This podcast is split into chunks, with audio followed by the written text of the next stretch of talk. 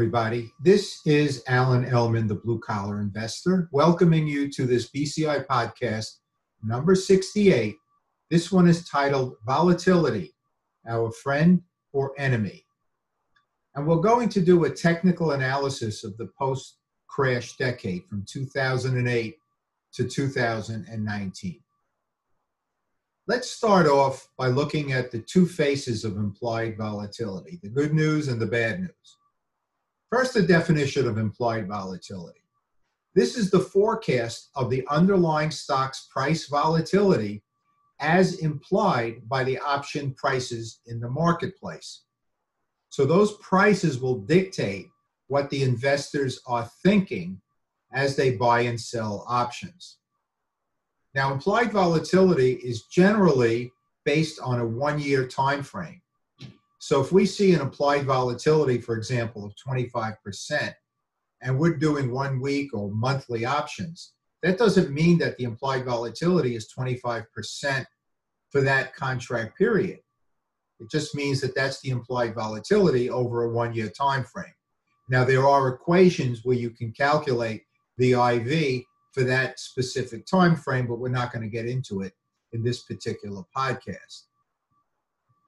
The implied volatility stats are also based on one standard deviation.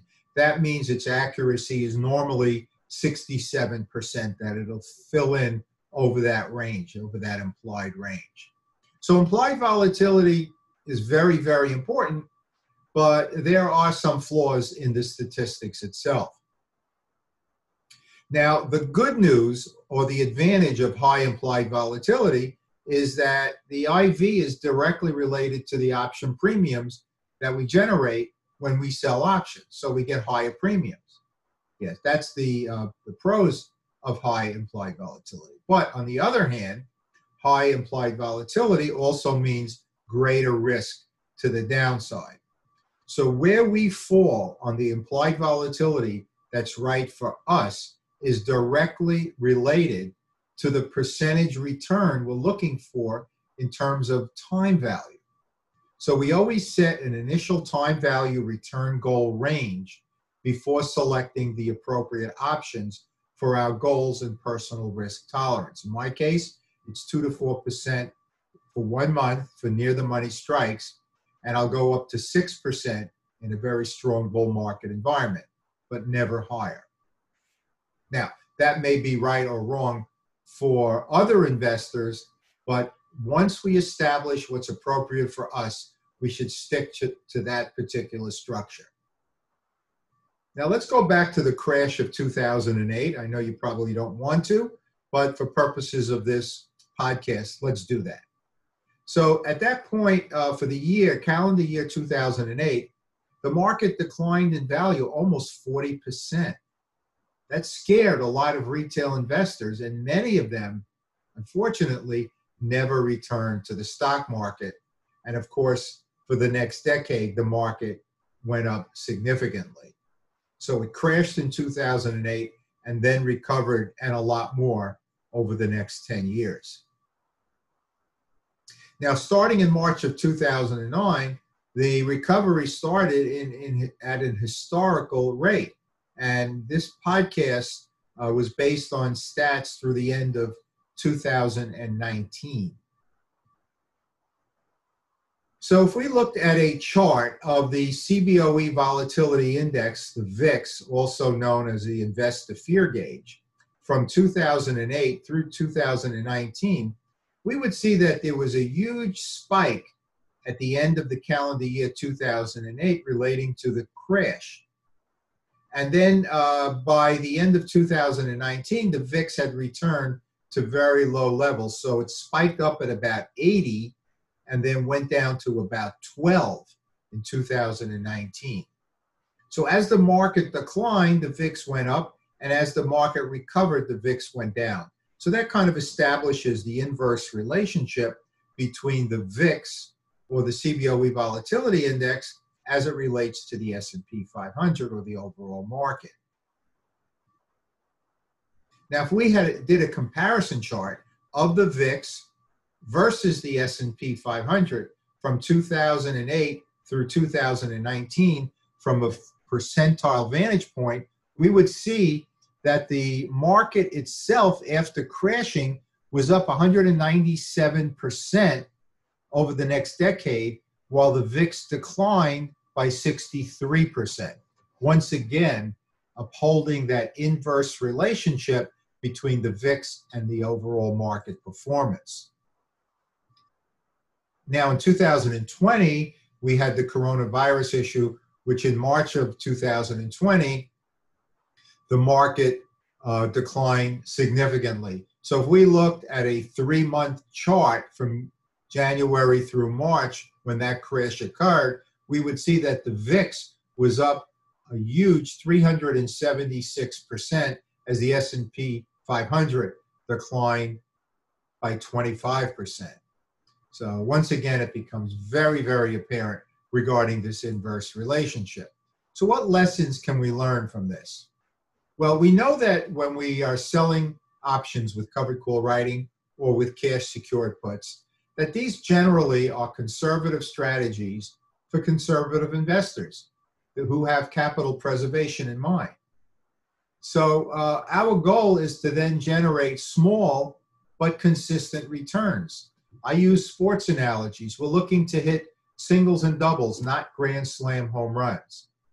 However, when the volatility is high, we should always favor defensive positions because that means we're always at risk to the downside. So if we're selling covered calls, we may want to look to in the money covered calls. So we have that additional intrinsic value component of the premiums to give us additional downside protection. And if we were using cash secured puts, we would use deeper out of the money or lower strikes uh, for the cash secured puts, which would give us additional protection to the downside. Now, if and when volatility declines, then we could take more aggressive positions at that point in time.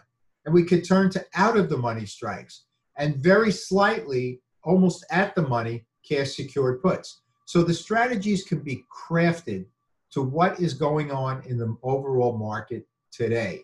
And we could change it and we could reassess our evaluations on a weekly or monthly basis, depending on the contract expirations that we decide on. Now, there are other factors as well, like chart technicals, personal risk tolerance. So, the conclusions that I'm coming to as it relates to volatility should be used as guidelines. And then you could start factoring other other things in, like, you know, are you the type of person that sleeps better at night if you only used in the money strikes?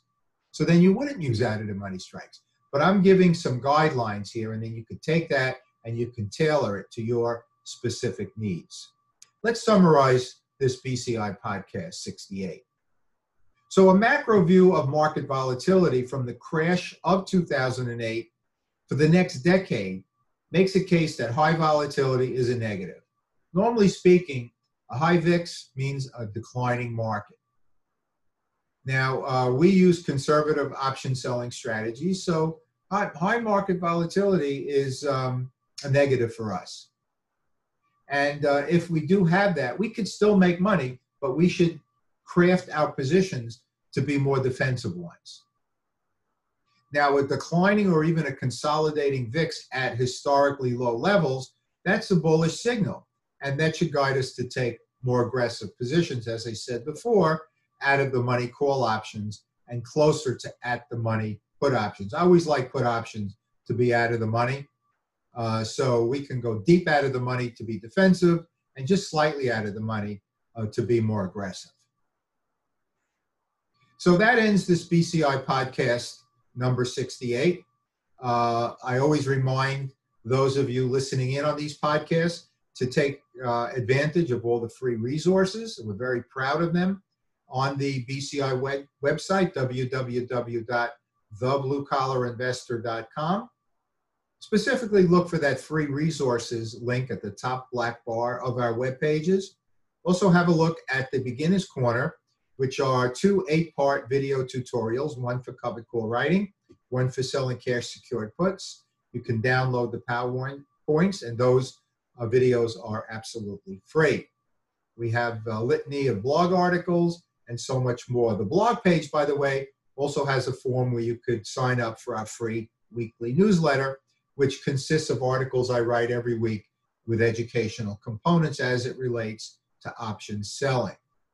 Now, in our bluecollarinvestor.com slash store, we have um, online uh, video lessons uh, that can be purchased individually or bundled.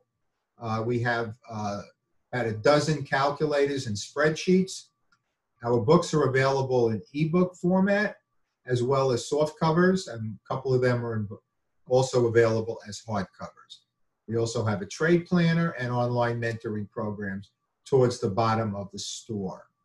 So feel free to take advantage of all of the educational products we have available that will help us master these conservative strategies. Ladies and gentlemen, thank you so much for taking the time to listen to this BCI podcast number 68 Volatility, Our Friend or Enemy. I hope you enjoyed it, and most importantly, I hope it puts some cash in your pockets. As always, this is Alan Ellman, the Blue Collar Investor. Take care, everybody.